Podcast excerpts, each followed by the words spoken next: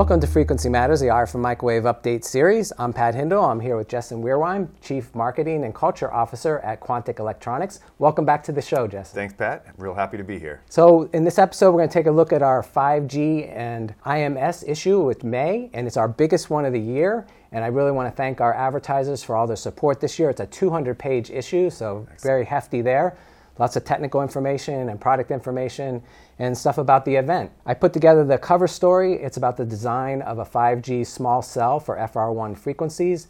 And the small cell forum put together this really nice report about a standardized modular approach to small cell design, kind of like Open RAN for networks. They want to apply that to small cells. So that was great to take a look at the RF architecture that they came up with, both for FDD and TDD designs, and so I think it's a very educational piece. And then there are some other articles on 5G too, since that's a theme. Uh, we have measuring emissions for 5G base stations with beamforming, which is difficult to do, and that's by Narda STS. We also had a perspective piece about whether terahertz will be used in 6G standards, so that's an interesting piece to check out. And finally, we had the design of microwave and millimeter wave GaN high power amplifiers from Wolfspeed. And since it's our IMS issue, there's a lot of coverage about the event in there. We have messages from all the chairs, so that's the IMS conference, RFIC, and ARFTG. And then there's a big insert from IMS, and it's really great because it does a whole overview and highlights of the conference and exhibition. And then we have an extensive new products section so you can see what's going on in the exhibition. So, uh, were there a couple articles that caught your eye in the issue? Yeah, Pat. Uh, there were a couple of articles that actually uh, I thought were very interesting. The first, the perfect HF frequency receiver by Synergy, and secondly, a D-band radar for VNA-like S parameter measurements by 2Pi Labs. Yeah, so there's a really low frequency application, exactly. very high frequency. Exactly. So. Those really stuck out to me as being two great articles. So we had a special guest in the studio today, Rob Russell. He's the VP okay. of Satellite Solutions for Vicor. He joined us to discuss the satellite market. So let's take a look at a clip from that now. So, what is so important about the power system design for LEO and MEO satellites? So, if you take a step back, uh, in general for the design, um, if you're deploying hundreds or thousands of satellites, you are now looking at you know orders of magnitude over what what's been done before. So, you have to really change um, not only the power system but the overall system. You have significant challenges with cost. So, the cost of the satellites are coming down an order of magnitude at least over legacy type satellites.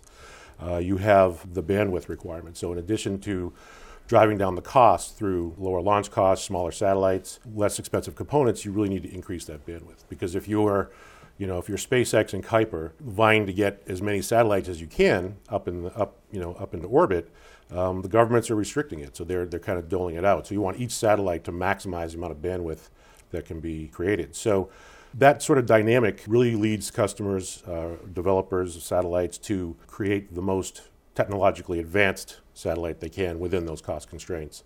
And that's, uh, that, that's a big driver for, for everything that they do. So it's great to chat with Rob Russell about the satellite market, and we'll be following up with him in the future.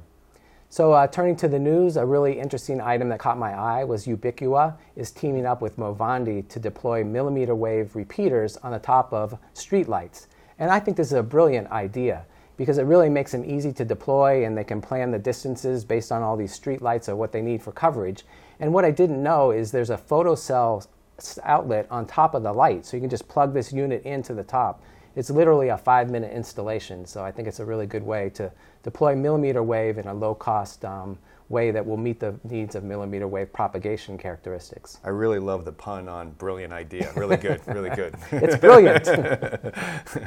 and so there also was a couple of uh, test and measurement news items. Keysight released their flagship vector signal generator, and that's a four channel unit that goes to 54 gigahertz and has extension to 110 gigahertz. And the performance of this is spectacular.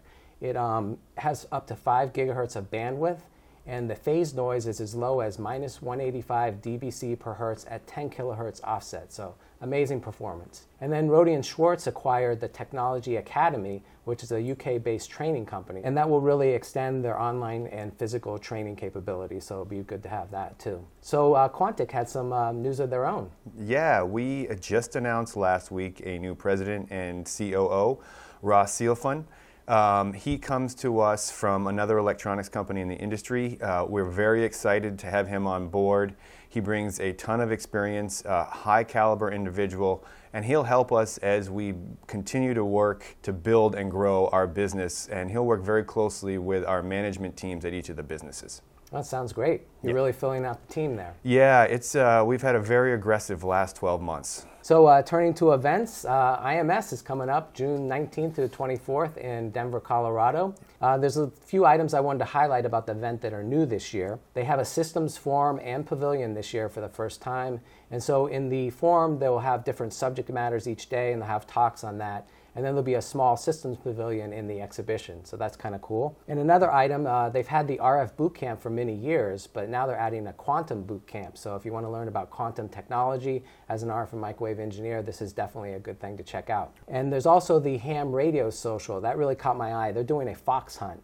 So they're going to give everybody breaking up into teams a direction finding antenna and they're going to have to hunt around the facility for a couple of these RF sources. So I think that's going to be a really fun That's thing. a great idea. That's really interesting. That's and cool. then uh, lastly, there's a nine hole mini golf course on the exhibition floor sponsored by XMA Corporation. So if you complete the nine holes and turn in your uh, card, I think you'll be eligible for a prize. I think they have really added some interesting thing this year and I think it'll work out well. oh, excellent. I look forward to it. So how about Quantic? Uh, you guys have bought up to 12 companies Yep, now. yep. I think at least a few of them will be exhibiting at IMS. So what are your plans? Yeah, so for the, the past few years, we've had about seven of our companies uh, uh, participate in IMS. Uh, this year, we are going to have them all in one location and a Quantic Pavilion, which we're super excited about. We'll be launching our new brand. Um, we're also very excited about that.